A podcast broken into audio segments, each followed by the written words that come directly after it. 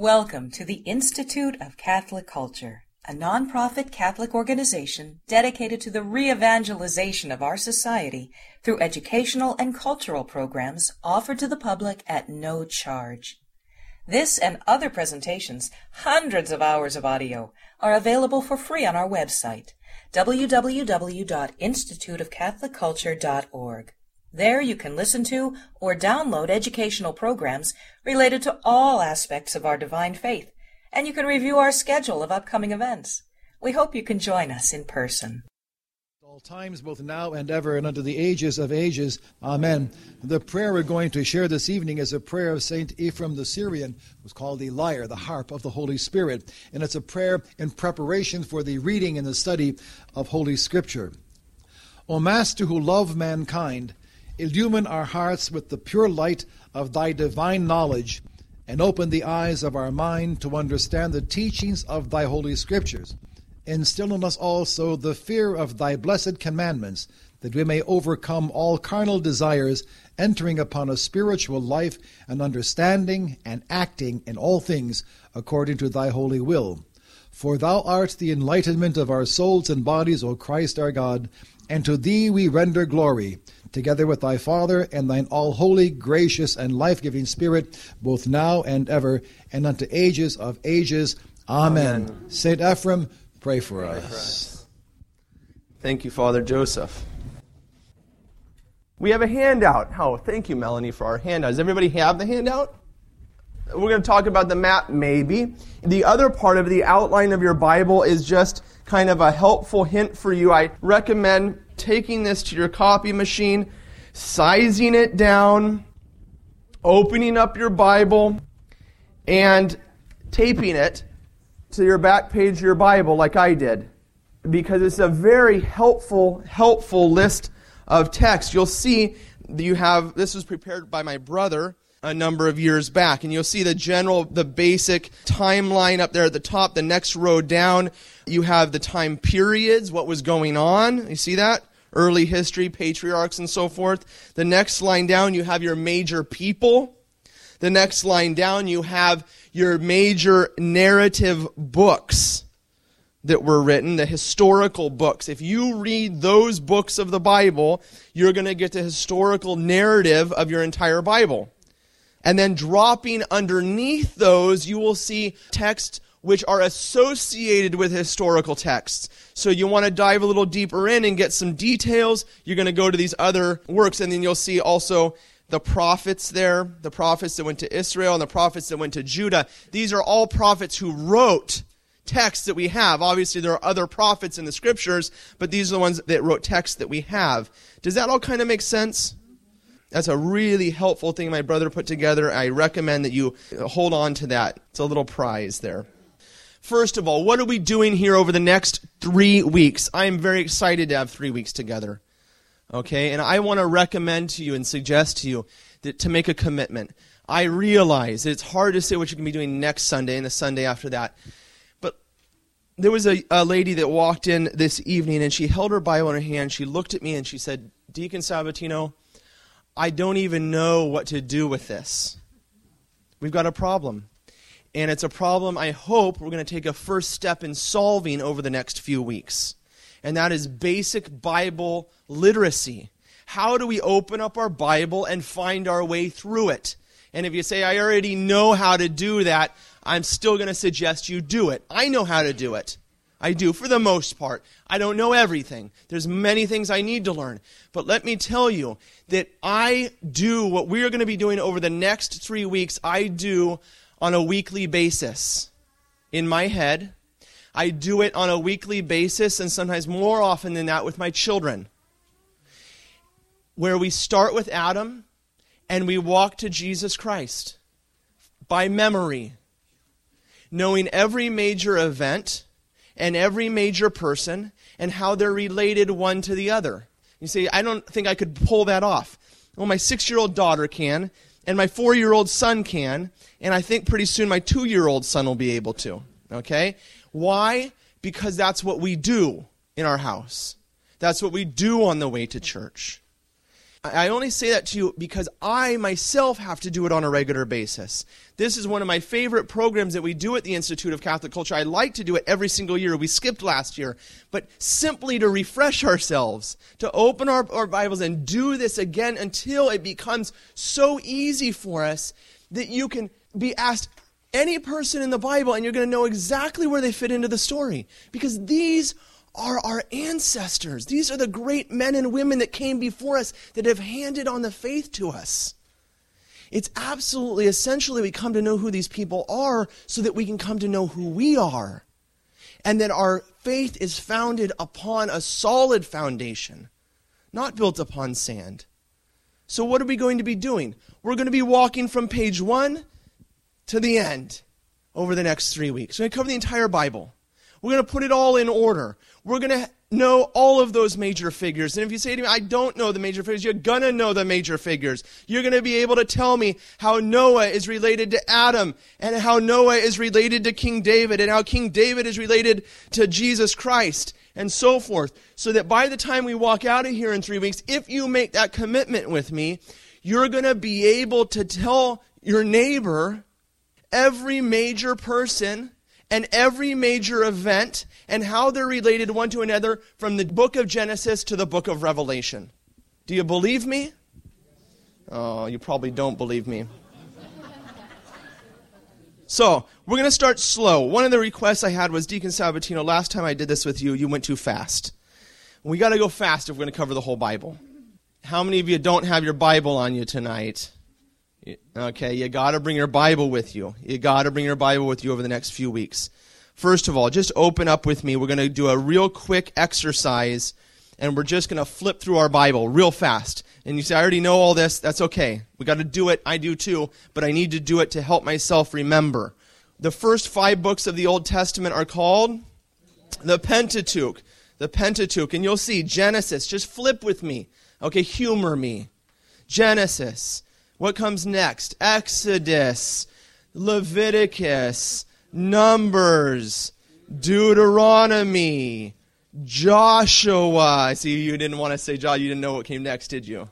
Joshua. You know what the story of Joshua when they come back into the Holy Land after the Exodus. So you know where you are in the in the story. Judges. You all know Samson, don't you? This is where Samson's written about. Okay, in Judges. You have 1st and 2nd Samuel and 1st and 2nd Kings. You with me? And 1st and 2nd Chronicles. These six books are the story of the kings. You all know about King David. You've heard of King David and Solomon. That's where they're written about. We're going to make all that make sense and how they're related to each other.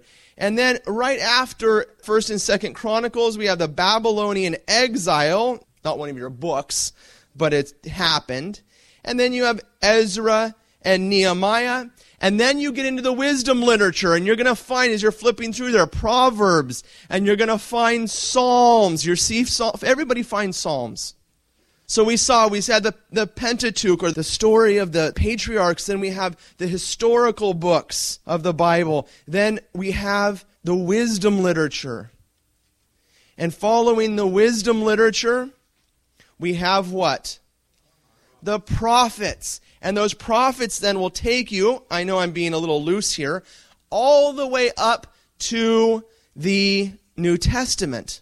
And the prophets are laid out in your Bible from longest to shortest.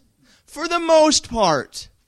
If there is two texts related to each other, they'll put those together. And so you'll see the prophet Jeremiah, which is one of the longer prophecies, and right after the prophet Jeremiah is the book of Lamentations. Lamentations of Jeremiah. Lamentations are very short. They tack it right there next to Jeremiah. So you can find your prophets longest to shortest, for the most part. And then your Bibles, some of your Bibles will conclude with 1st and 2nd Maccabees. Some of your Bibles will put 1st and 2nd Maccabees back there with the historical books. If you're looking at a New American, most likely yours did that. All right? Are you with me or am I losing you already? And then you're into the New Testament. and you've got your New Testament, and following the Gospels and Matthew, Mark, Luke, and John, you have Acts of the Apostles. Flip there. Everybody's together with me. And following Acts of the Apostles, you have the epistles of St. Paul. And again, the epistles of St. Paul, for the most part, are written longest to shortest. But first, all of the communities that St. Paul wrote to. Once you turn from Acts, you're going to turn to all the epistles that were written to communities like the Corinthians and the Ephesians and so forth. And then all of the epistles written to people like Timothy and so forth, okay? And then you have finally what we call the Catholic epistles, not because the Protestants don't have them, but because they are epistles written to the universal church, meaning not to a particular community. And so you have the epistles of Peter and of James and of Jude and, and so forth. And then finally the book of Revelation. You're with me? All right. I hope that was a little bit helpful because as we're turning, I'm going to be able to say to you Corinthians, and you're going to now be able to go right there because you know it follows Acts and it is written to a community. Right? And so it's right within those texts. I don't know which one comes first and second. You'll be able to find it by flipping. And similarly, as we're going through the Old Testament, we're going to be turning our Bibles a lot together. Don't get frustrated. Be challenged, but not frustrated. I would recommend that if you start to get frustrated, if you start to get frustrated just now with me a little bit, like I couldn't move fast enough, very simple. Go home and do what I just did with you. And do it two and three times. And guess what? You solved your problem. And you can do that now over the next few weeks, familiarizing yourself with all of these texts. If you want, you can memorize them all in order. That would be helpful. Okay, I want to give you a couple of tools here at the beginning as you're reading your Bible. Please do not be so pietistic that you think you cannot write in your Bible. I love piety and holiness, but let me tell you, the Word of God is written for our salvation. If it never gets off the page and into our soul, we've got a problem.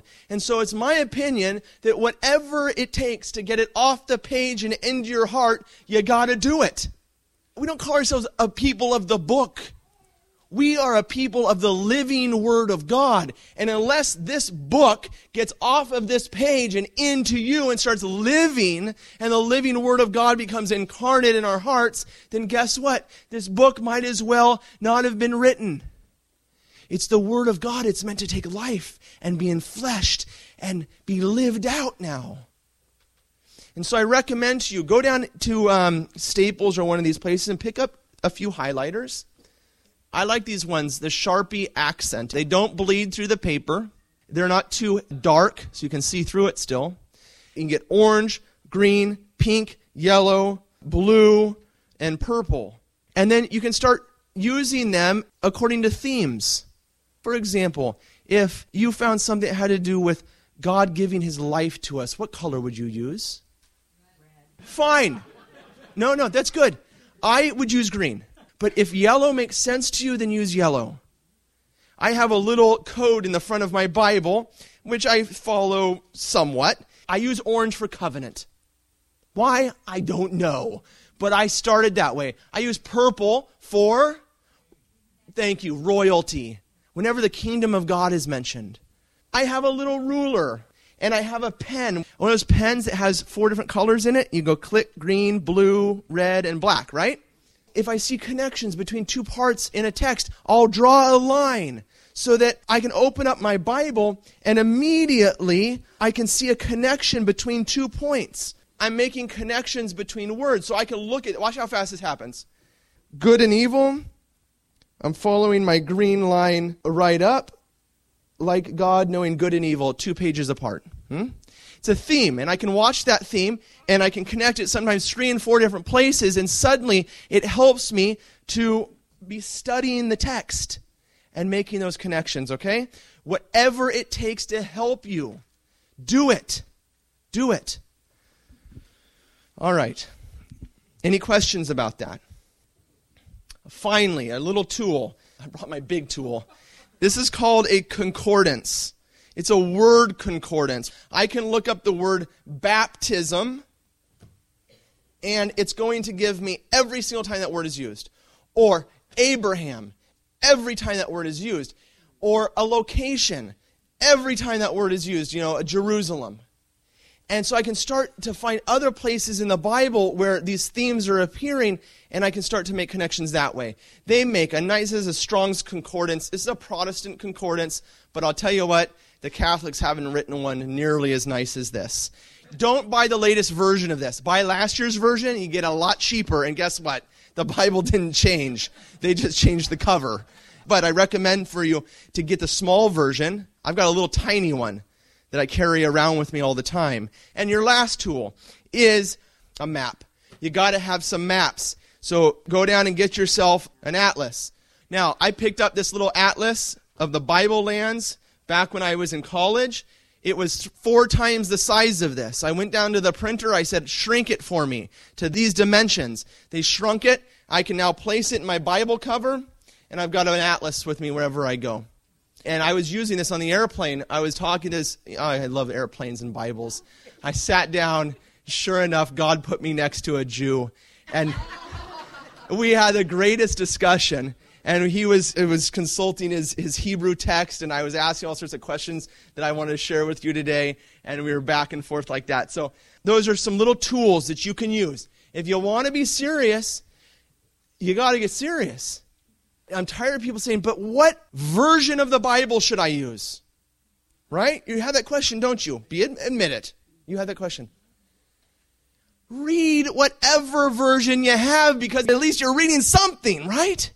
Don't hide behind the fact that you don't have the right version. Now, there are better versions than others, but at least pull it out for the love of God and dust it off and start reading. And once you start reading, then worry about making sure you get the right translation once you know you're really serious about what you're doing. So, those are a few pointers and a few tools that I hope you can take home with you and make use of so that you can read and you don't and read with profit. This is your book that you can open it on your own and not get lost. And that's exactly what we're going to solve over the next three weeks together.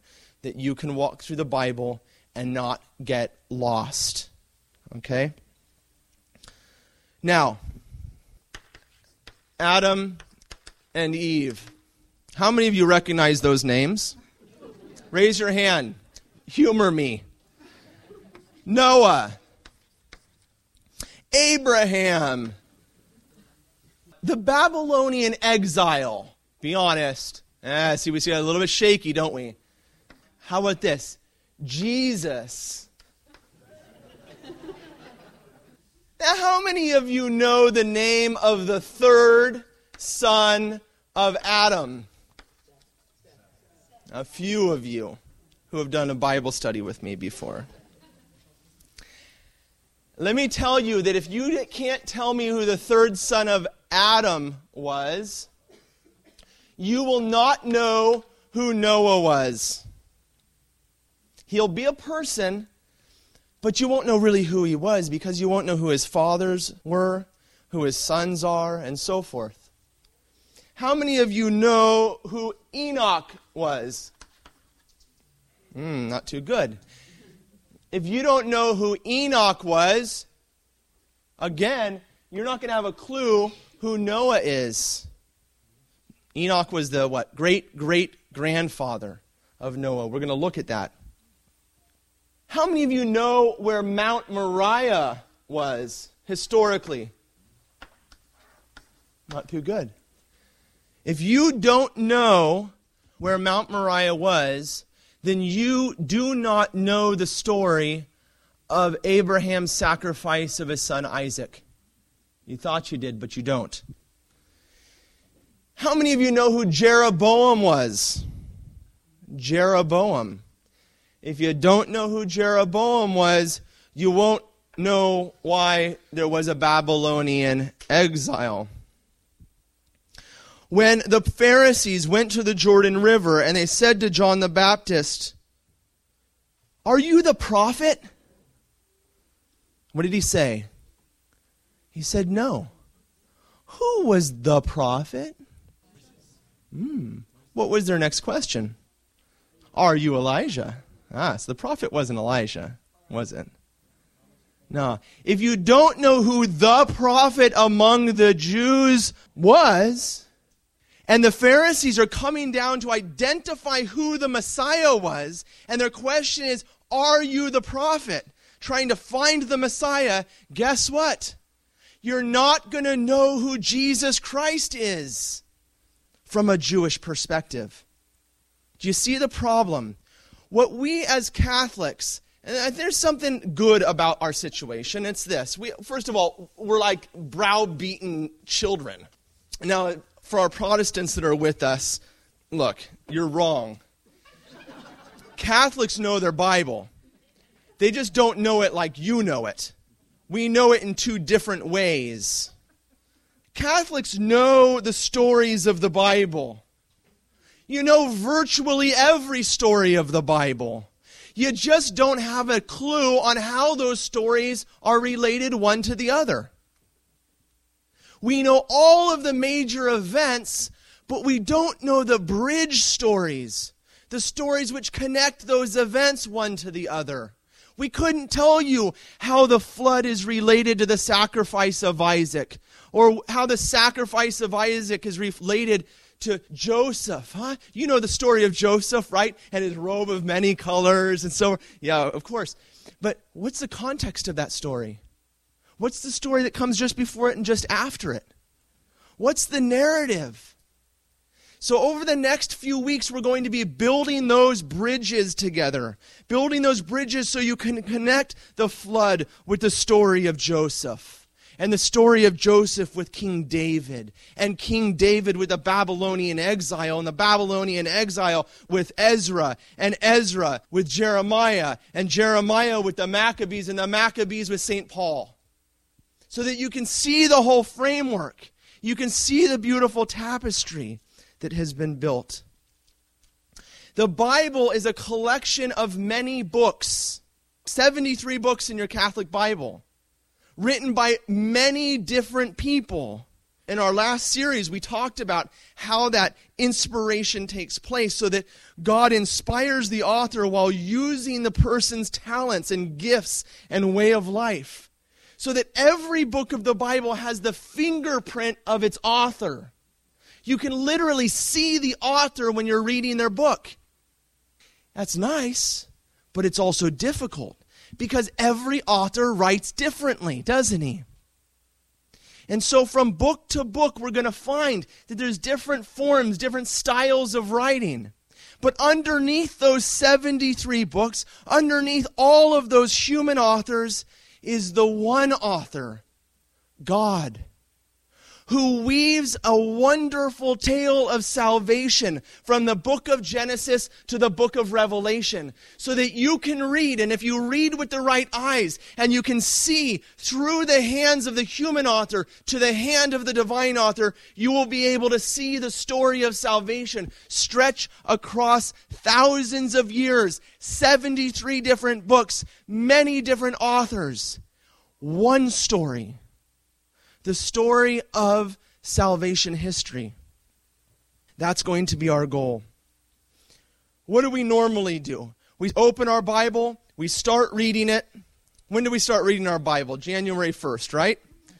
Oh, I'm going to make this year different. I'm not going to eat too much, and I'm going to start reading the Bible. How many of us have started reading the Bible in Genesis chapter 1 on January 1st? What about at the beginning of Lent? We start reading, and what happens? You get to Leviticus, and you want to jump off the Empire State Building. You close your Bible and you put it away, don't you? What other things you hit? What things cause problems for us? The begats. Oh, Lord, have mercy. Yeah, the begats are a disaster. And guess what? They're right there in chapter 4 of the book of Genesis. If you made it to Leviticus, you're a pretty hardcore. Most people don't make it out of Genesis. Most people get to chapter 4 and they say, That's ridiculous. I can't deal with this. And they go back to the New York Times. God forbid. So, what are we going to do? First of all, to realize that everything in the Bible matters. Do you think if you believed that God had chosen your people out of the entire human race to save the world, do you think in your book where you tell that story, you would put things that don't matter? No. Everything in the Bible matters.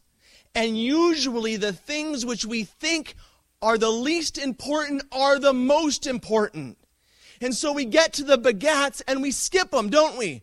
We close our Bible or we skip them. Well, let me tell you right now that if you skip them, you're going to be lost. If you skip the book of Leviticus in the sense that you just say, I don't care, I'm going to tell you a little bit that you shouldn't care so much about the book of Leviticus later on, but in its proper context. We have to understand why these things are there. And only when we start to understand why they're there will we be able to make use of why they're there for our salvation. Now, we're going to start in Genesis chapter 1, but I just want to paint a quick little picture for you.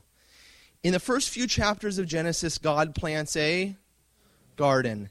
And in the midst of that garden, he plants the tree of life and the tree of knowledge. If Adam and Eve were to eat from the tree of life, what would happen? They would live forever. And flowing through the midst of that garden was a river, which we call the river of life, which fed the garden and flowed out to water the whole world. And there in that garden, man was to come and to eat from the tree of life and to live forever. Now, I want you to turn from the book of Genesis to the book of Revelation, to the last chapter of the book of Revelation, chapter 22. Actually, we'll go to chapter 21 and then chapter 22. Chapter 21, verse 1. Then I saw a new heaven and a new earth. For the first heaven and the first earth had passed away. What do you think a new heaven and a new earth is going to look like? Look at chapter 22, verse 1. Then he showed me the river of the water of life, bright as crystal, flowing from the throne of God and the Lamb through the middle of the streets of the city. Also on either side of the river, the tree of life. Huh? The Garden of Eden in the book of Revelation. The entire Bible is the story of God's home and our journey back to that home. Our exile, oftentimes through sin, from that place of God's life, from that place of salvation, and then God's calling mankind back to paradise to give us again access to eternal life. The whole Bible is the story of that journey. And if you keep that journey in the forefront of your mind, you will not get lost when you're reading the sacred scriptures. Everything is about that journey.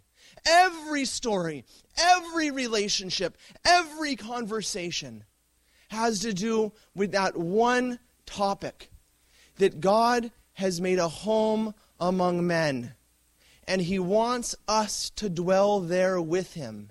And when man sins, he places himself outside of the house of God. And when man lives the life of virtue, of grace, he finds himself back in the home of God. Everything we talk about over the next three weeks will be about that journey. All right, now turn back to the book of Genesis. We are going to be flying I'm going to be talking fast. You're going to be writing notes. Stop me if I lose you. Stop me if you have a question. This is going to be a much more of a practicum than we're used to. I'm not going to simply be lecturing at you. If you have questions, if you start to get lost, put up your hand. Wait a minute. What are you talking about? Say it again. And we'll get through it together. I will hold your hand, and you will hold mine and together we'll hold the hand of Jesus. Okay? And we won't get lost, and we hopefully won't get frustrated, and we'll find our way from the Garden of Eden back to the Garden of Eden. Amen? Amen. Okay. I need to point out a few themes. We are not going to be stopping in the stories you already know. How many of you know the story of Adam and Eve? Thank you. We don't have to talk about it. if you get to a point where I say we're skipping this story and you say, wait a minute, Deacon Sabatino, I don't know that story, then write it down in your notepad and that's your homework. Very simple. We don't need to cover too much about Genesis chapters 1, 2, and 3, except you need some basic themes. Because if the story is about paradise, then we better have our basic themes down to be able to recognize when God's calling us back. So that when we walk back into his home, we can recognize our home again. We know what it's supposed to look like, we know what it doesn't look like. And so I want to give you a few themes. First of all, in Genesis chapter 1, there are how many days in creation? And on the sixth day, God created. If you're writing it down, it's verse 26. And man is made in the the image and likeness of God. And man is told to have dominion over creation. What kind of a person has dominion over creation? A king. Adam's job in paradise was to set society in order to place each part of society in its, reg- in its place where it was supposed to be. So all of the garden could function properly and together could become fruitful and multiply and become beautiful and flower and become what God had wanted it to become. I need you to grab some points that are very important to be able to put in our bag for our journey. And the first thing you got to realize is that man is made to be a king in creation. He's made to be a king as a reflection of, in the image and likeness of the King of all, of God who set creation in order in the beginning.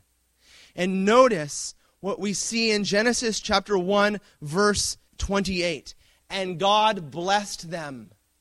This blessing is fundamentally important for our story because we will see many blessings along the way. This is the patriarchal or fatherly blessing by which he bestows upon his son that which was his.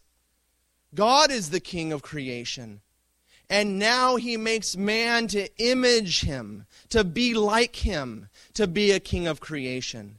And here, with this blessing of Adam and Eve, he raises them up to stand in his shoes, to be the head of the family of God. We are going to see that blessing continue on now, and we're going to follow that blessing from Adam to Jesus Christ. On the seventh day, God blessed his creation. And in the Hebrew, the word for seven has a common root. It shares a common root word with the word for covenant or oath. Why is this important? Because oftentimes things are done according to the number seven or in a seven repetition or in the pattern of seven, like seven days, to symbolize something more than simply seven days. God creates in seven days to tell his creation that he desires to have a covenant with them. What is a covenant? What happens in a covenant? Two parties, they become one with each other. Huh? Today we call a contract. In a contract, I sign on a piece of paper, the other person signs on the piece of paper, and we promise to be in agreement about that point. We promise to be one. A covenant is a, even more of a deep contract by which two come into a relationship with each other to share a common life. God created in the beginning in order to form us into a union with Him. He created within a seven day structure. I said in the earlier that in that garden he planted two trees. You'll see that in Genesis chapter 2, verse 9. Out of the ground the Lord God made to grow every tree that was pleasant to sight and good for food. The tree of life also in the midst of the garden, and the tree of knowledge of good and evil. And if they ate from the tree of life, they would. And if they ate from the tree of knowledge of good and evil, they would they would surely die. When we speak of the tree of knowledge of good and evil, this is called a Hebrew merism, where it's a, a literary way of expressing the fullness or the full extent of a thing, from good to evil, all knowledge.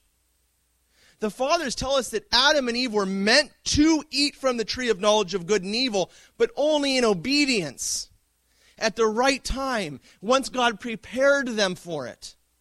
He said, Don't eat yet, just like I tell my children, don't touch the oven. The cookies in there are for you, and someday I'm going to be able to show you how to open the oven and get them out if I do my job right, but not yet. And Adam and Eve, as you know, were disobedient. And they received, instead of life, death. Notice that in Genesis chapter 2, when God says that they're not to eat from the tree of knowledge, he doesn't say, On the day that you eat of it, I will kill you. He says, You will surely die. You will place yourself outside of a relationship with me, and only in relationship with God do we live forever.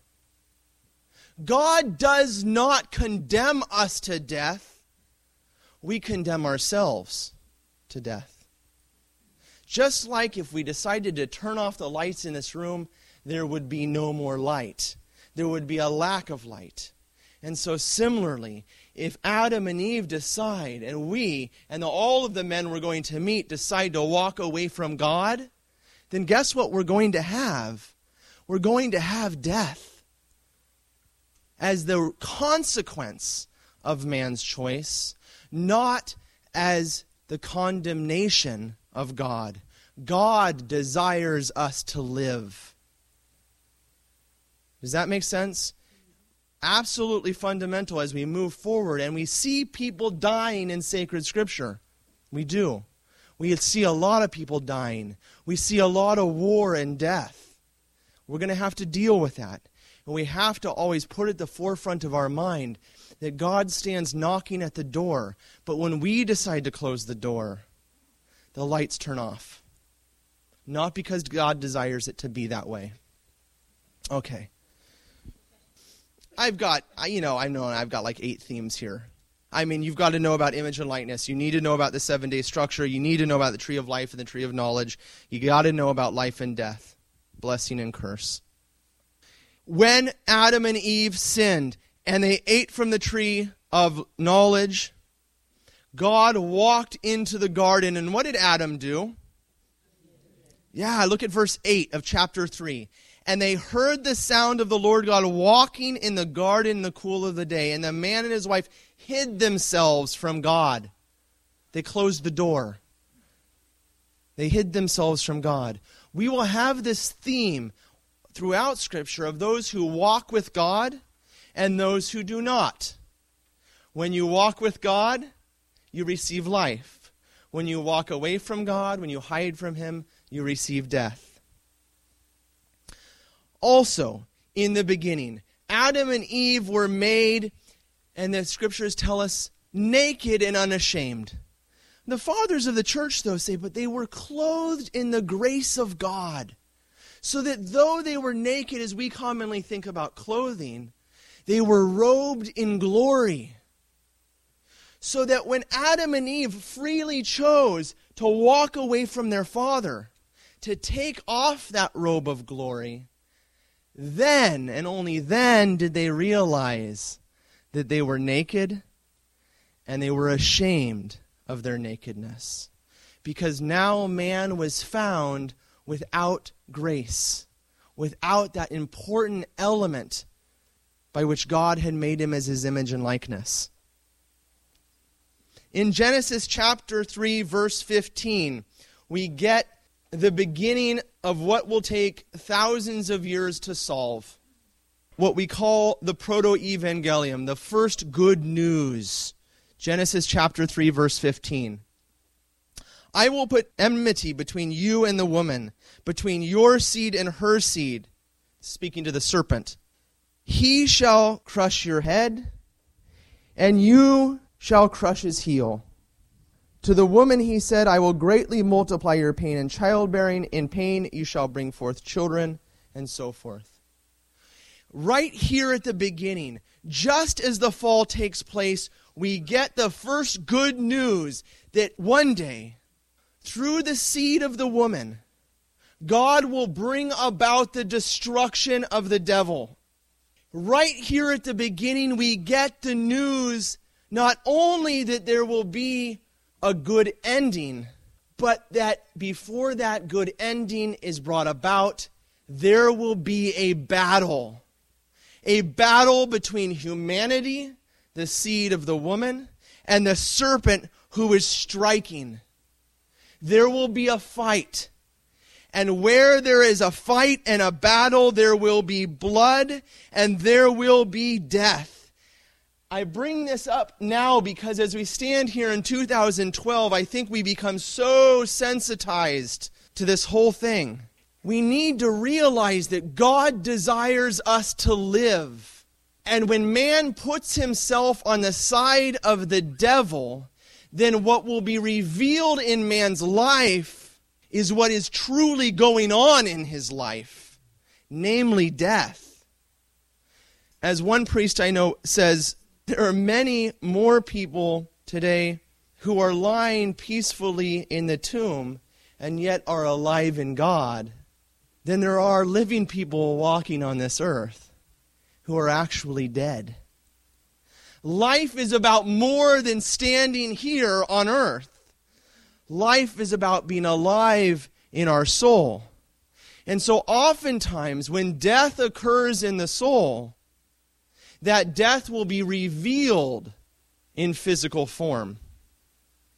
So we say, oh, that's so mean of God to let that happen. God is simply letting happen what he has been trying to stop. He is merely revealing to us what has already taken place. That when we find men dying in the battles of war, as they take the side of the enemies of God, what is being manifest and revealed is merely the end result of what has already happened in their heart. All through salvation history, then, we will see this battle played out a battle between God, who is relentless in desiring our life, who will not stop until he saves man. And we will see the devil taking man for himself and placing man in the midst of that battle, and death results, and blood is poured out. And God will not stop battling for man until he wins at the moment of the resurrection. That battle now will be the story of salvation history. If you ever thought the Bible was boring, put on your seatbelts because let me tell you, it is the greatest story of the battle that has ever taken place on this earth. It is a battle for humanity, and God will not lose. He will not lose. And the harder the devil fights, the more blood will be spilt upon this earth until God finally crushes the head of the serpent through the power of the Mother of God. That is the story that we are going to witness now from Genesis all the way to the New Testament. We cannot lose sight of that. Realize that as we're going, oftentimes the Bible is written like we're not used to being written. It's not written like the New York Times. And so language is oftentimes highly symbolic, just like the number seven is. Just like I was saying, the number seven can be a representation of something bigger than the number seven. Similarly, as the gentleman was pointing out, the Psalms say that for God a day is like a thousand years. A thousand years in Scripture is a highly symbolic term. It means a whole long time. That's what it means to us. A thousand years is a long time. It's highly symbolic. And if we go and apply modern New York Times reading to the sacred scriptures, we're going to run into all sorts of crazy interpretations. Don't let that happen. We're going to try as best we can to realize where those basic symbols are so that we can apply them. Now, you know the story about Adam Eve. We don't have to talk about that. You know the story of Cain and Abel, don't you? You don't have to talk about that. But you do know that Cain offered to God something that was rejected. And what did he do in Genesis chapter 4? He killed his brother Abel. Was Abel a just man? Yes, he was a just man. And so we get here at the beginning of the story of salvation history, where God is going to crush the power of the devil. We get two figures, Cain and Abel. There's an immediate split between the good and the bad. Those who are going to follow God and those who are not. And those who are going to follow God are going to live a life of virtue. And those that are going to follow the devil are going to try to kill the sons of God. And Cain slew his brother Abel. In Genesis chapter 4, right after that happens, in verse 17, read with me, verse 17. Cain knew his wife, and she conceived and bore Enoch. This is not the Enoch we want to be paying attention to. And he built a city and called the name of the city after the name of his son. Pay attention to that. He called the name of the city after the name of his son. Hold on to that. To Enoch was born Irad, and Irad was the father of Mehushael, and Mehushael was the father of Methushael, and Methuselah was the father of Lamech, and so forth. This is where we close our Bibles, don't we? Okay. If we read carefully and we count the generations from Adam down the line of the genealogy of Cain, we come to the man Lamech in verse 19. And Lamech took two wives. Not good. That's bad. Okay? First sign that we've got a major problem on our hands. Verse 23 And Lamech said to his wives, Adah and Zillah, Hear my voice, you wives of Lamech. Hearken to what I say. I have slain a man for wounding me, a young man for striking me. So he's killed another person. The great, great, great, great grandson of Cain has killed another person. I have slain a man for wounding me, a young man for striking me. If Cain is avenged sevenfold, Lamech is avenged seventy sevenfold. Hmm?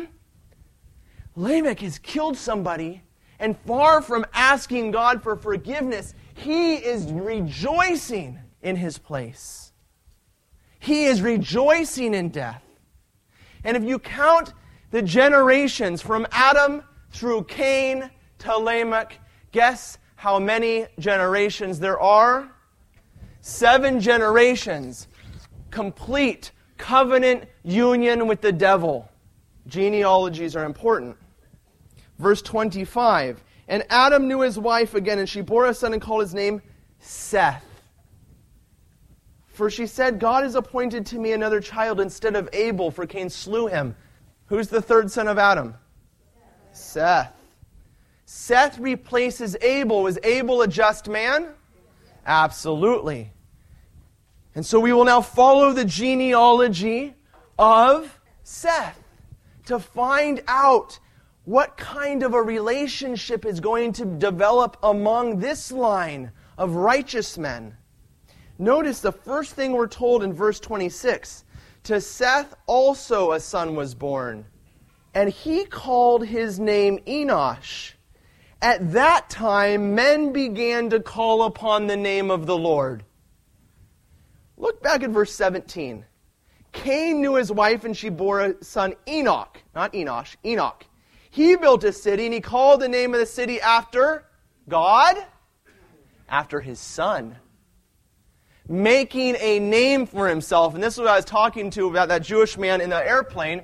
The word there in the Hebrew called the name, the Hebrew word is Shem. We're going to meet a man with that name very soon in the story. Cain knew his wife, verse 17, and she conceived and bore Enoch and he built a city, and he called the Shem of the city, the name of the city, after the name of his son, making a name for himself upon the earth. Now look at verse 26. To Seth also a son was born, and he called his name Enosh. At that time, men began to call upon the name of the Lord, the Shem of the Lord. Notice the difference.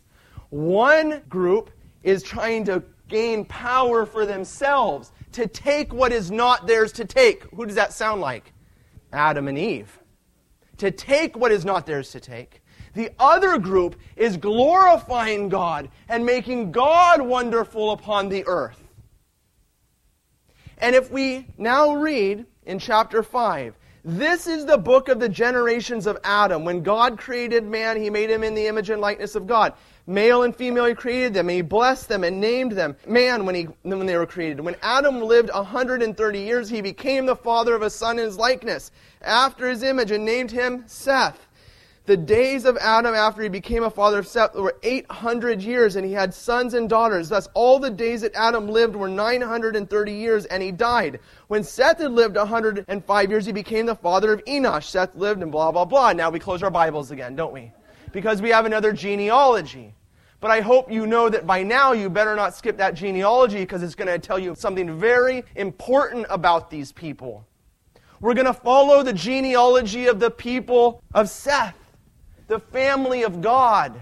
And if you count seven generations from Adam down through Seth and follow his line, and just scan with me. Chapter 5, verse 6, we have Seth. Verse 9, Enosh. Verse 12, Kenan. Verse 15, Mahalalel. I can't even pronounce the name, and that's okay. Verse 18, Jared if we count the genealogy of men from Adam through the righteous line of Seth, seven generations, we come to verse 21 when Enoch had lived. This is a different Enoch, by the way. When Enoch had lived 65 years, he became the father of Methuselah. Enoch walked with God, unlike Adam, who hid from God.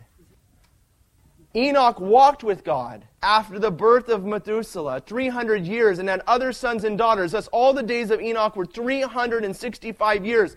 Enoch walked with God and he was not, for God took him. What does it mean, and he was not, for God took him? Ah, yeah. The Jews believed that Enoch was assumed into heaven. There is an apocryphal work called the Assumption of Enoch. Enoch was taken to heaven. By tradition, he was assumed. Moses also, by tradition, was assumed into heaven. Who else was assumed into heaven? Elijah was assumed into heaven. We get that story about the bodily assumption of Moses in the epistle to Jude, where it says that there was a battle over the body of Moses between Michael and Satan. Mary was not the first person to be assumed into heaven. So I say to my Protestant brothers and sisters, if you've got a problem with the Assumption of Mary, you don't have a problem with the Catholic Church. You have a problem with the Bible. You have a problem with Elijah being assumed into heaven, and Enoch being assumed into heaven, and Moses being assumed into heaven. This is why, by the way, Moses and Elijah both appear bodily with Jesus at the Transfiguration. Now, watch how important this genealogy is. We heard about Enoch, and his son was Methuselah. In verse 25, when Methuselah lived 187 years, he became the father of Lamech. This is a different Lamech. Methuselah lived after the birth of Lamech 782 years and had other sons and daughters, as all the days of Methuselah were 969 years, and he died. When Lamech had lived 182 years, he became the father of a son and called his name Noah saying, Out of the ground which the Lord has cursed, this one will give us relief, reversing the curse which God had made upon the ground in Genesis chapter 3. Noah is of the righteous line of Seth. He is a great, great, great, great grandson of Seth. And now we can follow the genealogy of Adam through Seth, the sons of God versus the sons of the devil. Cain and his sons go one way. They go the way of death, the way of destruction. And the people of God, the sons of God, go towards life and light, to live in communion with God and glorify his name and walk with him. Out of the ground which the Lord has cursed, this one shall give us relief from our work, from the burden which we have now received from the curse. in Genesis chapter 5, verse 28. Now, how many of you know the story of Noah? Wonderful, we get to skip it. If you don't know it, go read it. I'll simply tell you this that the whole story of the flood takes place in the context or using imagery from the creation of the world.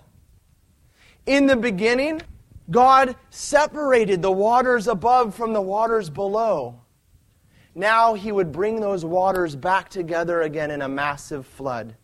In the beginning, God breathed his life into mankind and into creation. Now that life breath will be taken away. In the beginning, darkness was on the face of the abyss. The rain would have been so torrential that the sun even would have been blocked out. In the beginning, the Spirit of God hovered over the abyss. And now Moses will send forth from the ark a dove to hover over those waters again. And just as in the beginning, God separated those waters, again, the waters would be separated and dry ground would appear. And coming now onto that dry ground, there would be a man who walked with God, the man Noah. Turn your Bibles to Genesis chapter 9, verse 1. And God blessed Noah. Who else was blessed in our story? And what kind of a person did he become? A king.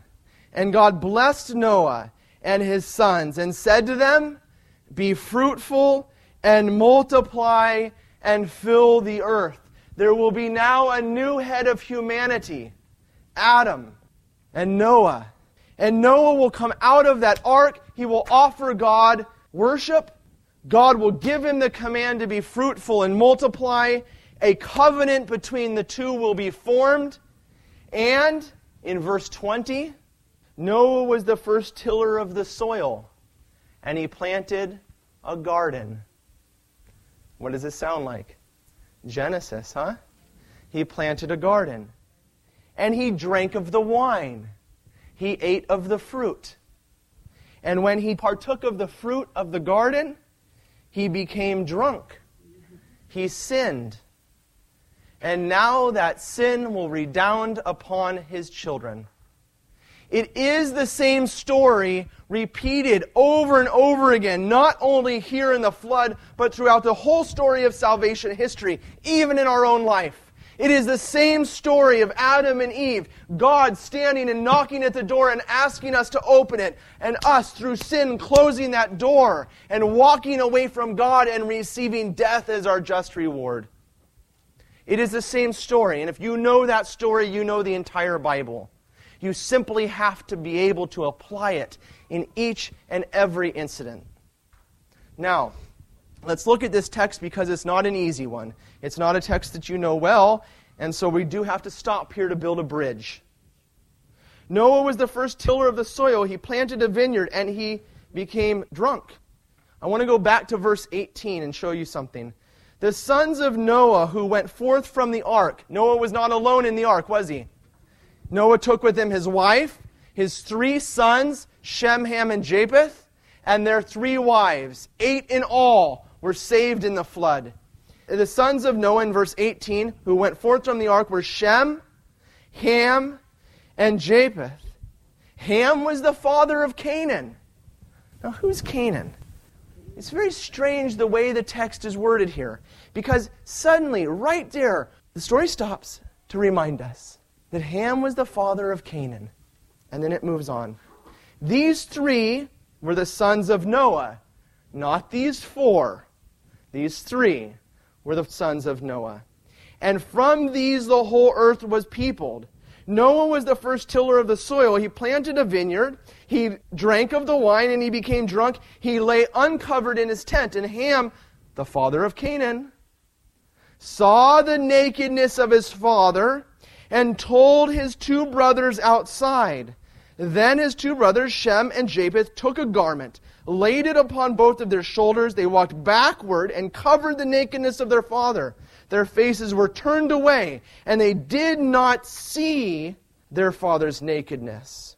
When Noah awoke from his wine and knew what his youngest son had done to him, he said, Cursed be Ham. Hmm. Cursed be Canaan, the son of Ham. Now that doesn't seem fair, does it? Mean old God. Cursed be Canaan. A slave of slaves shall he be to his brothers. He also said, Blessed by the Lord my God be Shem. We now have a third blessing. And when a man is blessed by his father, what does he become? The head of the family, the king of the kingdom. So, what is going on here? Who is Canaan? And why is he cursed in the story? Come back to verse 22 with me.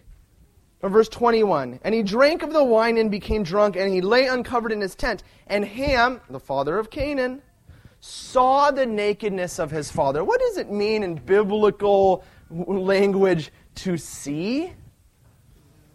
To know, yeah. Yeah, to know. Look, when you see something and you close your eyes, you have it within you. It's a form of knowledge, huh? And we also know that knowledge can be a symbol of something more, namely carnal knowledge. To see the nakedness of his father. What is going on? To find out, leave your hand there in Genesis and turn with me to the book of Leviticus, chapter 18. My brothers and sisters in Christ, you know the story, the epistle of St. Paul very well to the Ephesians. And you also know the story of Genesis when it says, Adam and Eve became one flesh. And St. Paul says that marital union of one flesh, he describes it as a person, he describes it as having a head and a body. I'm sorry for my, my brother's an artist, I'm not. A head and a body. And what part is the head? The husband, according to St. Paul and according to Jewish tradition.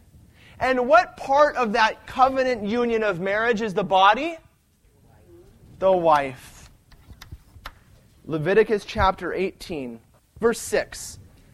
None of you shall approach anyone near of kin to him to uncover nakedness. I am the Lord. You shall not uncover the nakedness of your father. Huh? Look, you shall not uncover the nakedness of your father. What part of you is clothed? Your body. You shall not uncover the nakedness of your father, which is the nakedness of your mother. She is your mother. You shall not uncover her nakedness. The nakedness of Noah was his body.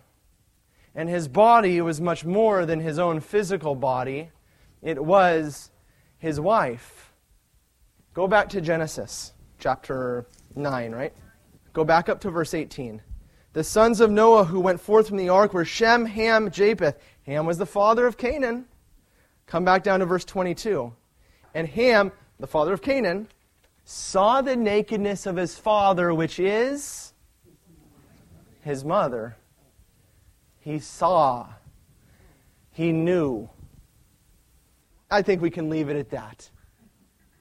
And the result of that sin, of beholding, of knowing the nakedness of his father, was a son who was not Noah's.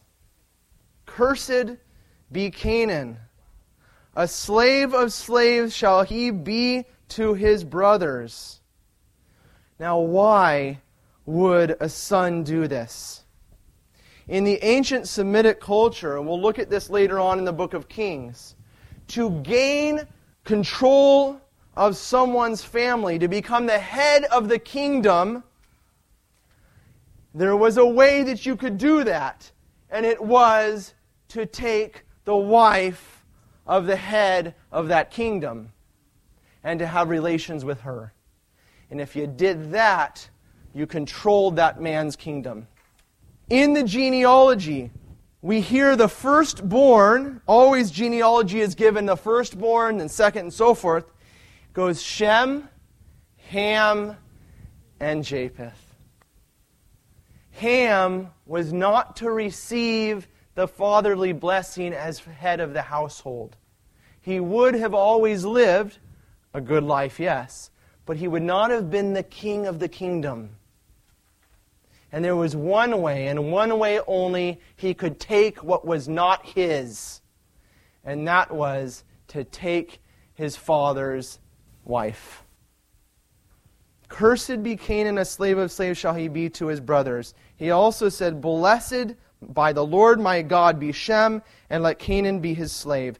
May God enlarge Japheth, and let him dwell in the tents of Shem, and let Canaan be his slave. After the flood, Noah lived 350 years. All the days of Noah were 950 years, and he died. These are the generations of the sons of Noah. So and so begat so and so. Look at your Bible. This is the chapter you hate. Chapter 10, the entire chapter is a genealogy.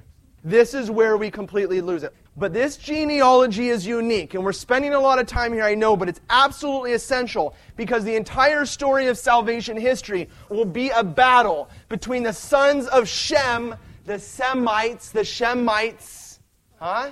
A battle between the Semites and the Canaanites. The entire battle from here to Jesus Christ will be a battle between those two people one who is revolting against the one who he should be serving, and the other trying to become head over the kingdom which he has been given. These are the generations of the sons of Noah Shem, Ham, and Japheth. Sons were born. The sons of Japheth, notice you would expect in a genealogy, whose genealogy would we get first? Shem's. But we don't in this text, in this text alone in sacred scripture, we get the youngest first, and it's not down till verse 21 that the oldest comes last. The genealogies are reversed here for a reason. I told you that the Hebrew word for name is Shem. Shem was given the name by his father and by God. Ham tried to make a name for himself, like Cain had done before him, and like Lamech had done before him. And now we have a genealogy which is reversed. So that you have at the end of that genealogy the genealogy of Shem, the one who has the name. Verse 21. Look at chapter 11, verse 10. These are the descendants of Shem. The genealogy of Shem is repeated later on, like two bookends. And what good Bible students do you now want to ask yourself? What story comes in between? Why would Moses reverse the genealogy so that at the bottom of the first genealogy is Shem, the one who has the name, and after this next story, is the genealogy of Shem also. What story falls in between?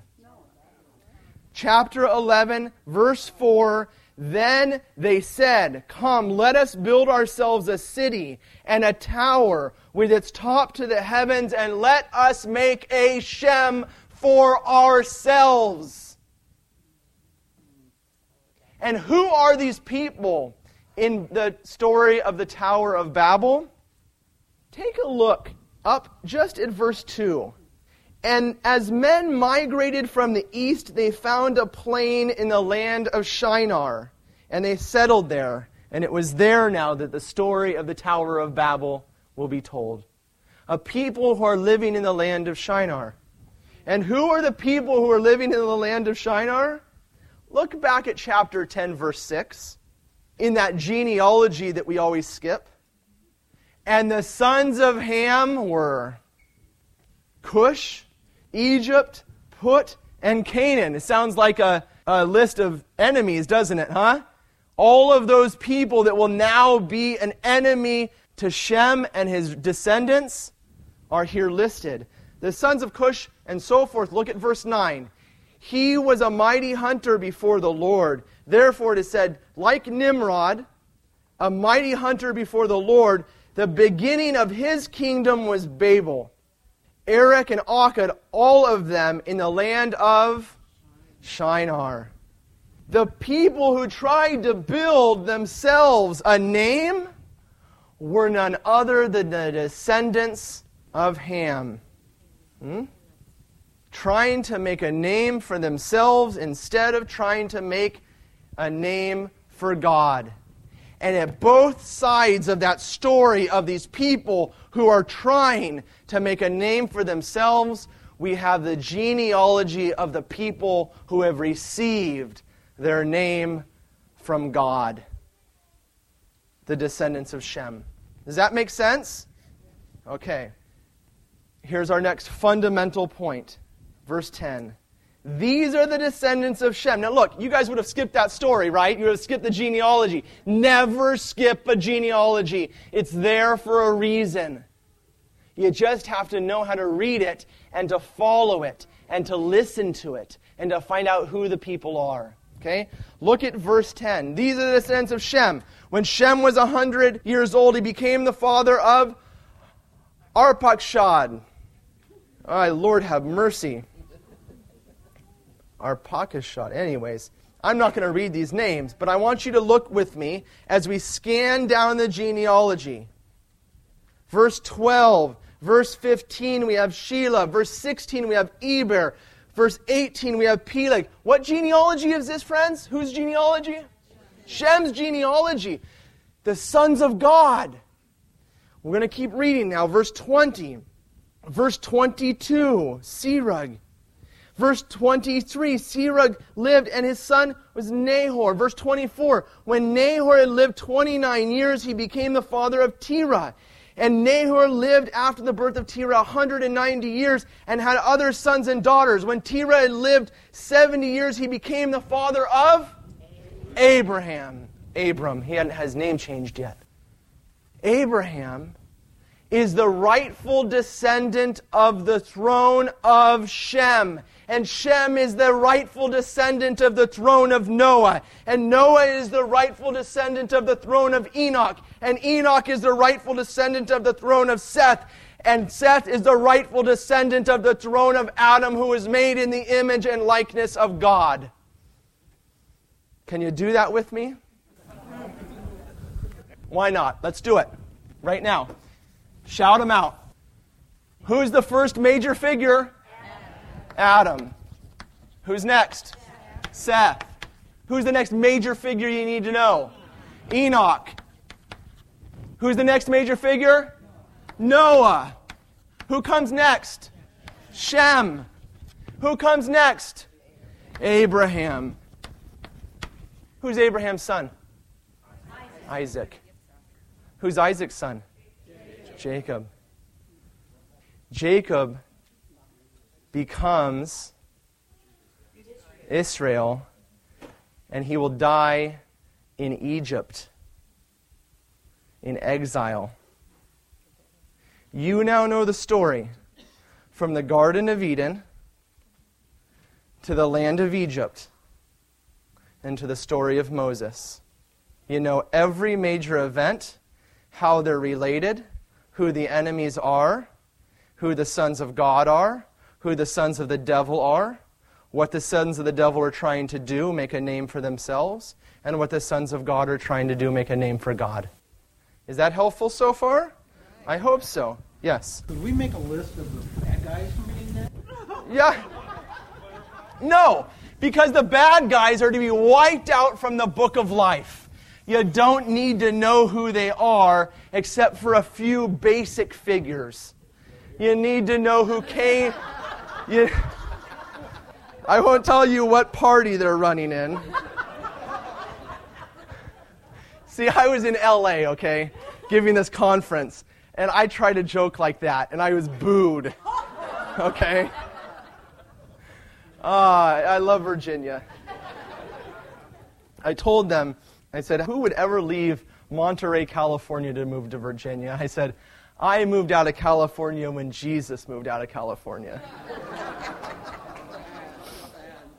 Uh, all right, now Adam, Seth, Enoch, Noah, Shem, Abraham. Beautiful. Okay, hold on now. Hold on. We don't want to get too far ahead of ourselves. Because now we have a man, Abraham, who is going to be called into a covenant relationship with God. And now we're going to put a final piece in our puzzle, which is so important for your understanding of the story of salvation history. And it has to do with that map that you have with you. Chapter 11, verse 27. Now, these are the descendants of Terah. Terah was the father of Abram, Nahor, and Haran. And Haran was the father of Lot. Haran died before his father Terah in the land of his birth, in Ur of the Chaldeans. And Abram and Nahor took wives. The name of Abram's wife was Sarah, and the name of Nahor's wife was Milcah, and the daughters of Haran, the father of Milcah and Iscah. Now Sarah was barren, and she had no children.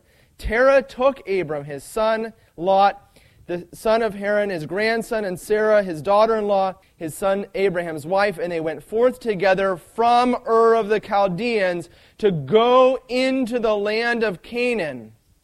Chapter 12, verse 1. Now the Lord said to Abram, Go from your country and your kindred and your father's house to the land that I will show you. Who is this man, Abram? He is the descendant of? Thank you, Shem. And I will show you, and I will make you a great nation, and I will bless you and make your name great so that you will be a blessing. I will bless those who bless you. I will curse him who curses you, and all of the families of earth shall be blessed. Verse 7 Then the Lord appeared to Abram and said, To your descendants I will give this land. What happens when you give a piece of land to descendants? It is called an, an inheritance. Abraham is receiving a land, the land of the Canaanites, and he's receiving it as an inheritance. Turn your Bibles back to chapter 9, verse 24. When Noah awoke from his wine and knew what his youngest or little son is a better translation, not his youngest, his little son had done to him, he said, Cursed be Canaan, a slave of slaves shall he be to his brother. Cursed be Canaan, a slave of slaves he shall be to his brother. Have you ever known a slave to own land? No, neither have I. And Abram, the rightful inheritor of the throne of Shem, whose slave the Canaanites are supposed to be, is going to be given a land in which the slaves have taken control.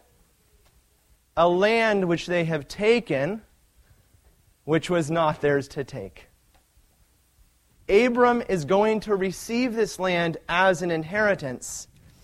And he comes to meet in chapter 14 a very important figure. The intervening chapters, there's a civil war among the sons of Ham.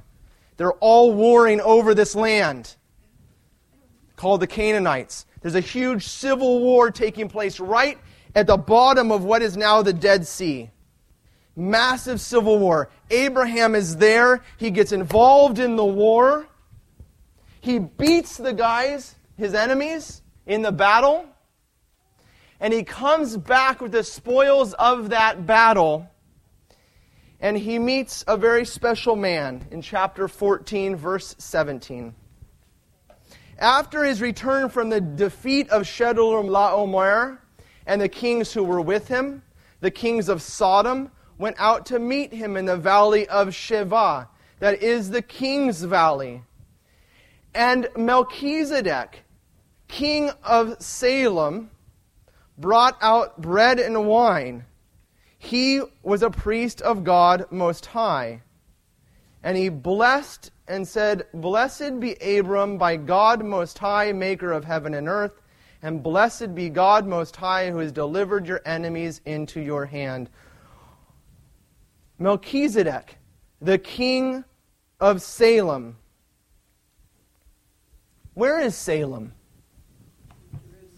Ah, Salem is the ancient title for the city of Jerusalem. We won't turn there just for time, but you can write down in your notes Psalm 76, verse 2. Abram is called from Ur of the Chaldees, and we have to go back and get one more tool for our tool belt. You got to go all the way back with me for a second, back to Genesis chapter 3, verse 24, at the casting out of Adam and Eve. He drove man out of the garden, and at the east of the garden he placed a cherub with a flaming sword. In which direction were Adam and Eve cast out? Toward the east. And on the east side of the Garden of Eden, he placed the angel so that man could not enter back in. Does that make sense? Turn your page just a little bit to verse 16.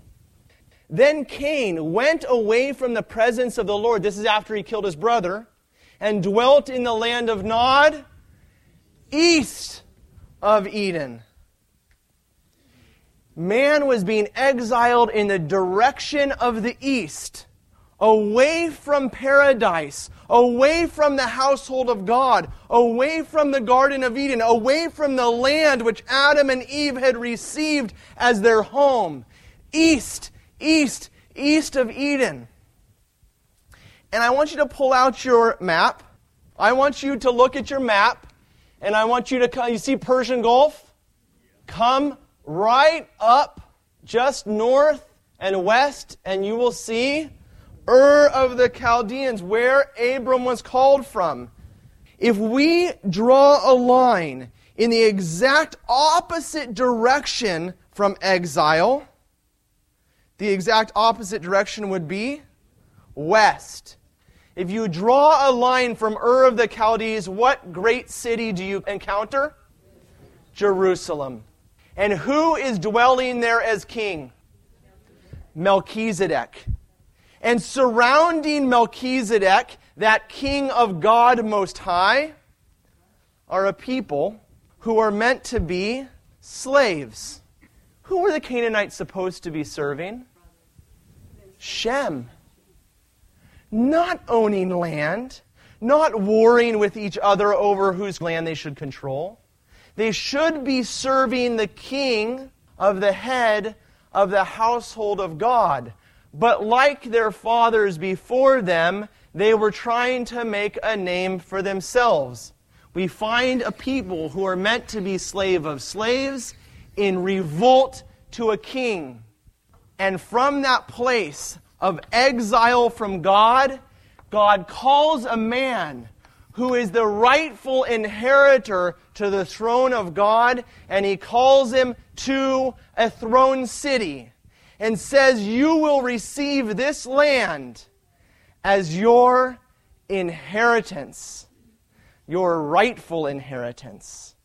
How unjust would it have been for God to say, You go take the land of the Canaanites? Doesn't that sound a little unfair?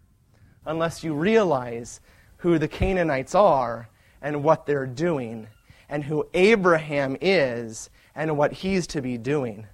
Who is to be the household, the head of the household that the Canaanites should be serving? Abraham. And Abraham is taken by God to the throne city of Jerusalem in the center of the kingdom, which is now in revolt. And in that city, he meets a king. And that king does what only a father can do. Chapter 14, verse 19. And Melchizedek blessed him and said, Blessed be Abram. Who else has been blessed in our story? Adam has been blessed. Noah has been blessed.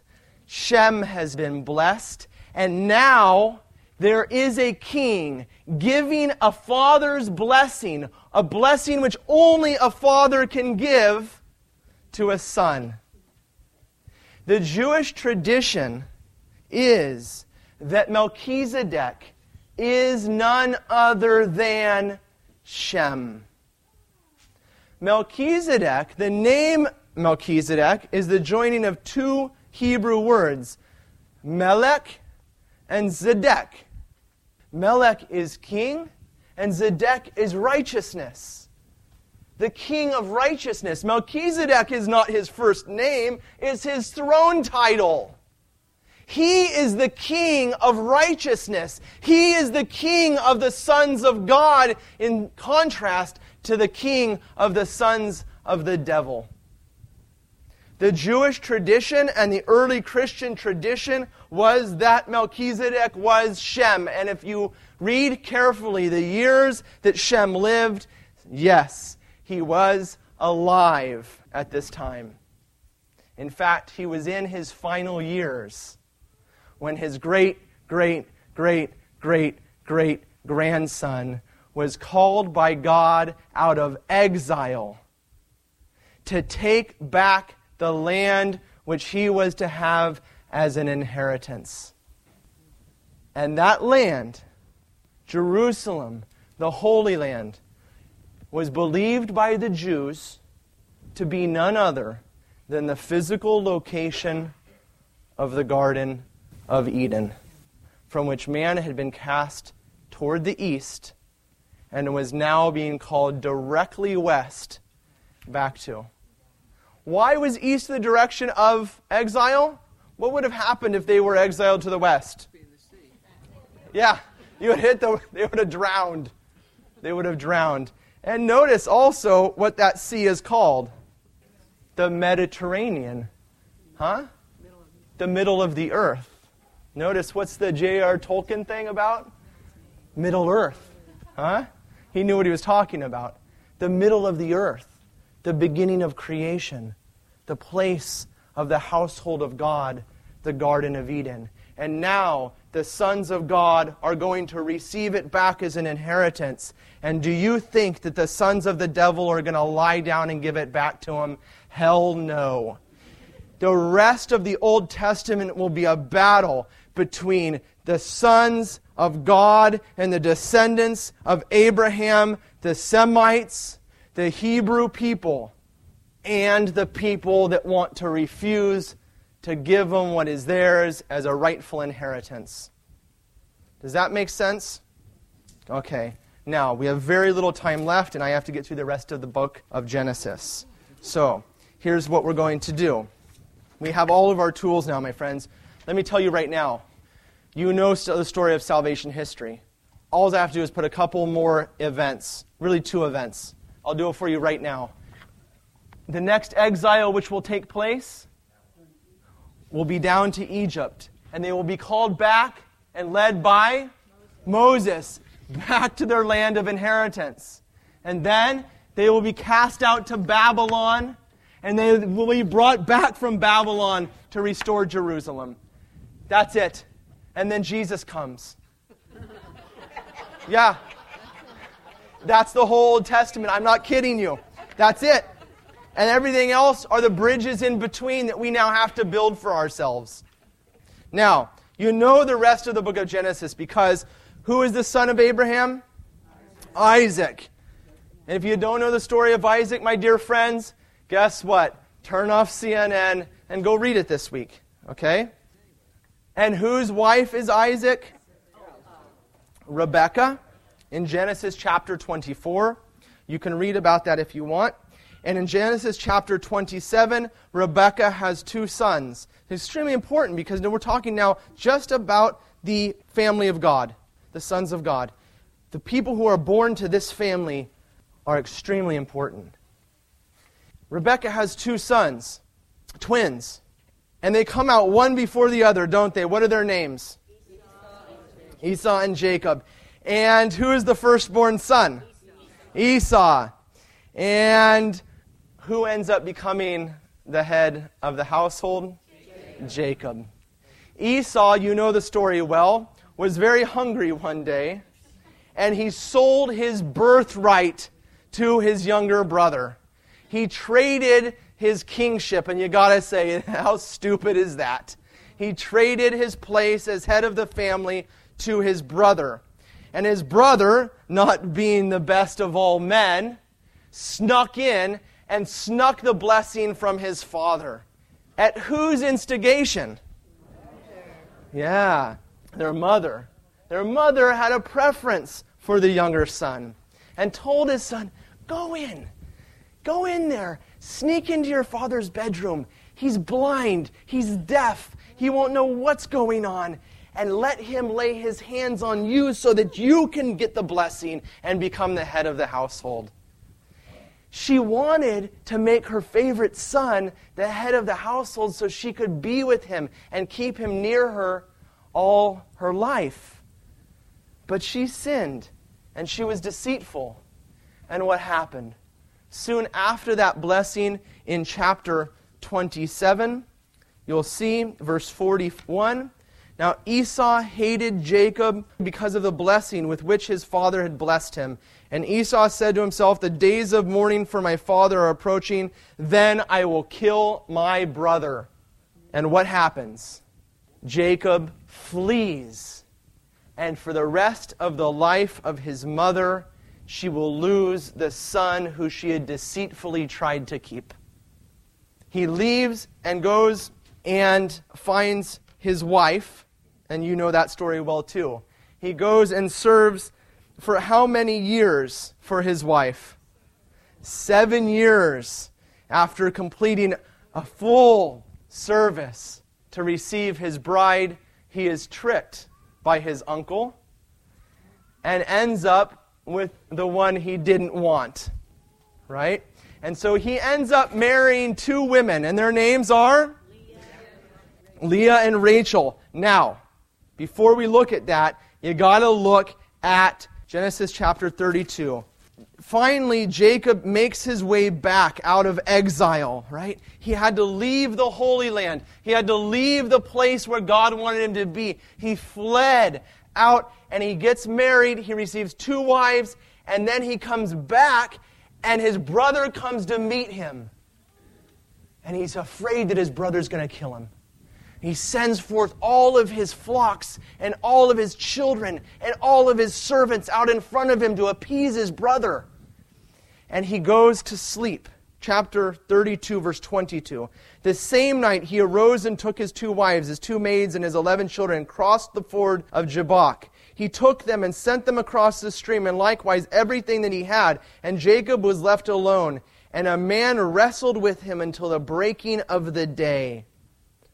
Look at verse 30. So Jacob called the name of the place Peniel, saying, For I have seen God face to face, and yet my life is preserved. He met an angel there on his way back to paradise. What did God place at the edge of paradise when he cast Adam and Eve out? Thank you.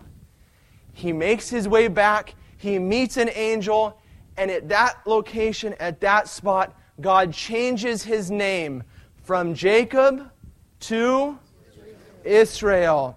And Israel will have t- how many sons? And if you say you don't know this story, you got one week. It's right there. No excuse. Read about his 12 sons who will now become the kingdom of Israel. Okay, now, we're a little behind. I wanted to get a little bit further, but that's okay. Here's what I want you to do for your homework I want you to read the story of those 12 sons, the story of Joseph. You can read from chapter 34 all the way to the end of Genesis, chapter 50. It's not very many pages. You already know the story well, but what I want you to pay attention to is who receives the blessing. Which son of Israel? Yeah. Joseph does not receive the blessing. He is one of his father's favorite sons, but he does not receive the blessing to become head of the household. And you know why it's so important that we know who the head of the household is going to be? Because through that man, God will bring about the salvation of the world. Through that man, the sons of God will become righteous and reign upon the earth all the way until the day when the rightful heir to the son of Adam and Eve comes to be born of the mother of God. it's absolutely essential that you know which son receives the blessing. We'll pick up the story there. So before you leave, tell me the first person? Adam. Go ahead. Go ahead. Go ahead. Uh huh. Who is? Melchizedek. Yeah? Abram. Isaac. Jacob. Who has? 12 sons. It's kind of exciting, isn't it? Because you already know what's going to happen in the Exodus now, right? You already know how Joseph is going to relate to Noah, and how Shem is going to relate to Seth, and how the story of creation relates to the story of the flood, and how the story of the flood relates to the Exodus story. And next week, when we pick this up, we're going to take those 12 sons and we're going to walk ourselves quickly into Egypt because they end up following their brother. Their brother ends up being sold into Egypt out of jealousy, right? And sin oftentimes follows us, doesn't it, friends? And what we do will oftentimes take root in our own life. They sell their brother into slavery, and what ends up happening to them and their children? They end up in slavery in Egypt too. We're going to quickly walk into Egypt. We're going to grab the hand of Moses and we're going to march right out because God does not want his people exiled from the Garden of Eden, where he will feed his people with life, where they can eat and they can live forever. Next week, we're going to walk from Joseph, and I promise I will not go slow next week. We're going to go all the way up. We're going to get at least to King David and the Davidic kingdom, so that the third week we can go from the Davidic kingdom to Jesus Christ. Okay? I'm going to take a few questions later. God bless you. I'll see you next week.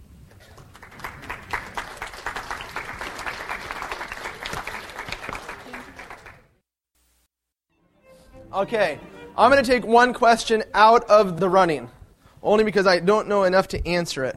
The question of close relation, huh? brothers marrying sisters, and so forth.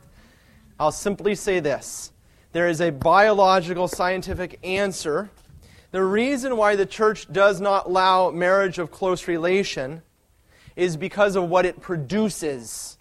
Okay? That problem was not a problem in the beginning when you had the first generation of a clean gene pool. Okay? I'm leaving it at that, and I'm going to ask my brother, who has his background in science and his degree in Scripture, to write a short little answer for our website to give you the scientific background, which I cannot give you. Well, as I'm saying, is the reason why the church does not allow for marriage of close relation is because of the result of that relation, not because of the relation itself. Does that make sense? Do you want to go over the rules? Just make sure it's a question I can answer. Go ahead. You mentioned the uh, genealogy of Shem and then uh, Ham. What about Japheth?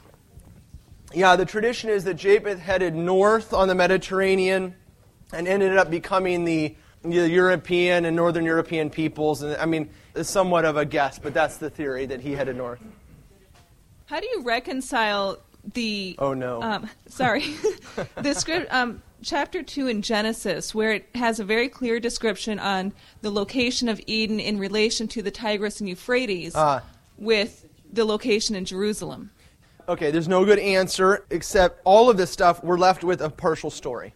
And so we have to say, well, much written here is symbolic. And the church does not require you to take this text, in fact, you're not supposed to take this literalistically. A literalistic interpretation would say that there are exactly seven 24 hour days and misses the entire point that the story is about something bigger than that. Nor does it say that you can't take a literal seven day interpretation. Augustine, for example, said this is symbolic of seven epochs, seven large time periods. But that's not your question, is it? What about these rivers? One theory I have heard, which I think is a reasonable theory, if you're going to take this text, not in a literalistic, but in a literal point of view, if you want to try to hold on to the story itself, is that at the time of the flood, as normally happens in a flood, the ways of the rivers were changed, and the sources of the rivers were changed. I mean, we see this in New York, where the landscape is literally altered. Well, the Great Flood would have altered the landscape even more so. So now we have rivers which are not parting from one source, as it's describing here in Genesis, but coming from the north and the south and whatever, something like that.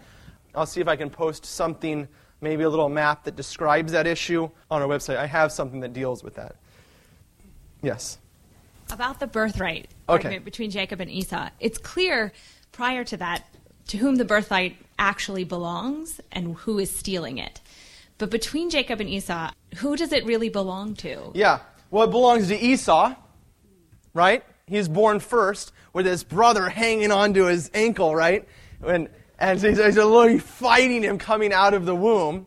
But take a look, open your Bible to um, chapter 25, verse 29. Once, when Jacob was boiling pottage, and these are lentils, by the way. If you ever come to our church for um, our annual trip for Vespers during Great Lent, you'll have lentils. Esau came in from the field, and he was famished. And he said to Jacob, Let me eat some of that red pottage, for I am famished. And therefore his name was called Edom. Jacob said, First sell me your birthright. And Esau said, I'm about to die. What is youth is my birthright. And Jacob said, Swear it to me first. And he swore it to him, and he sold his birthright.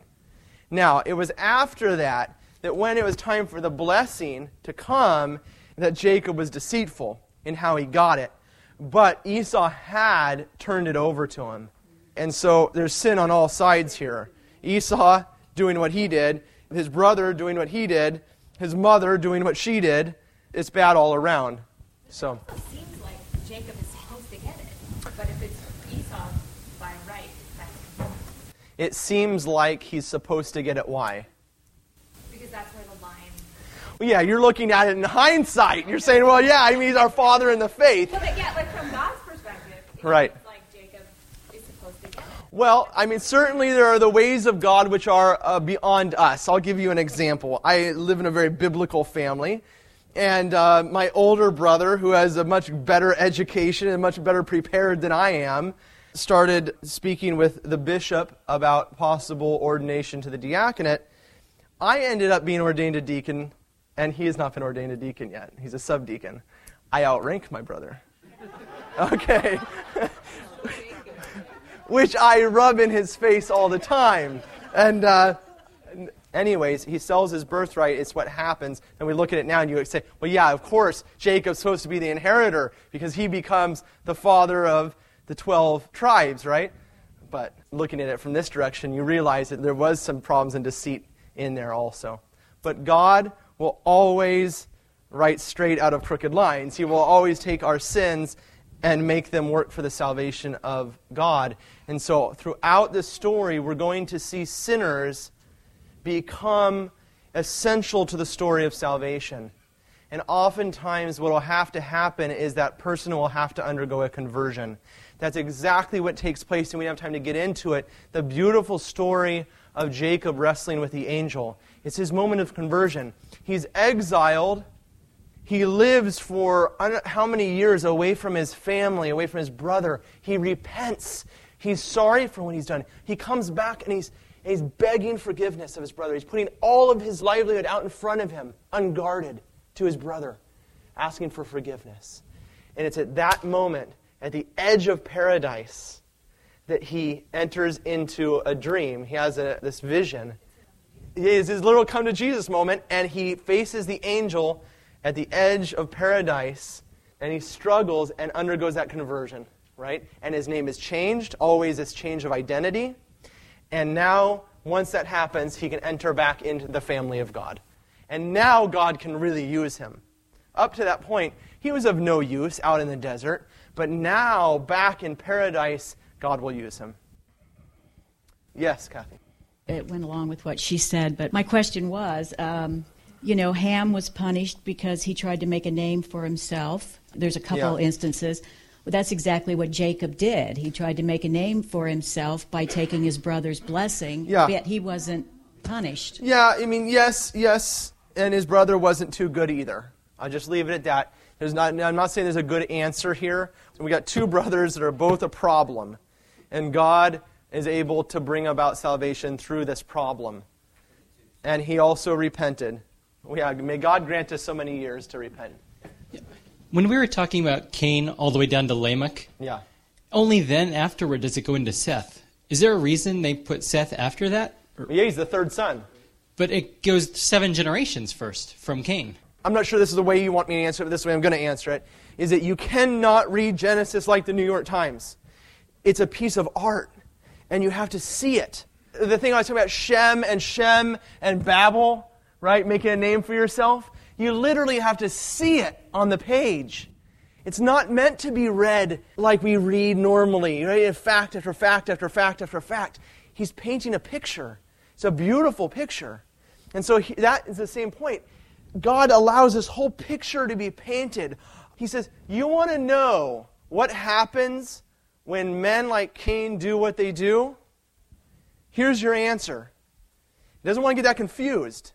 Now I'm going to tell you what happens when people like Seth do what they do. And here's your answer it's Enoch, and he's assumed into heaven. You know, why is that genealogy put there?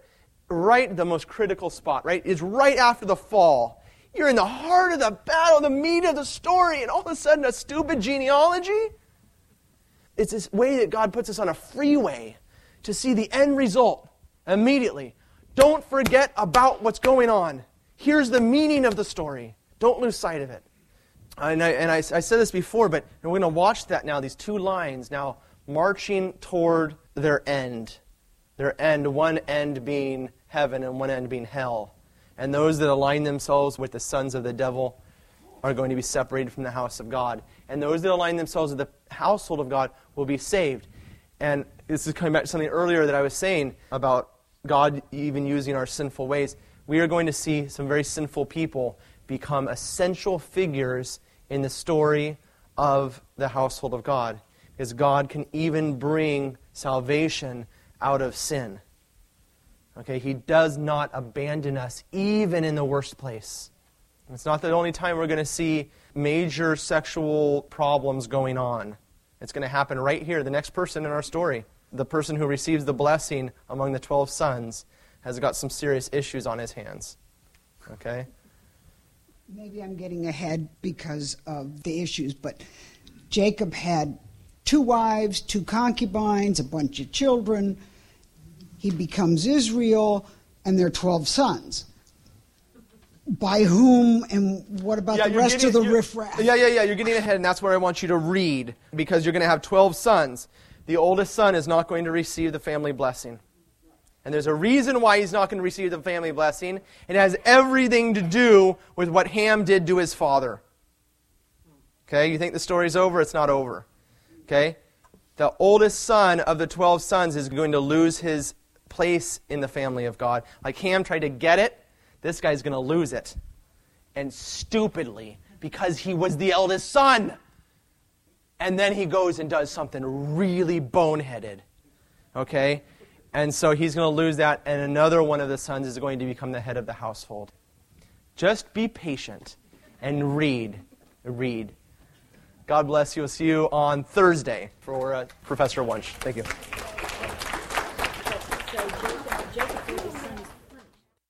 We hope you enjoyed this presentation from the Institute of Catholic Culture. If you'd like to learn more about the mission of the Institute and how you may become a part of this important work, please visit our website at www.instituteofcatholicculture.org or call us at 540-635-7155. And may the glory of Christ Church be ever more manifest upon the earth. St. John the Evangelist, pray for us.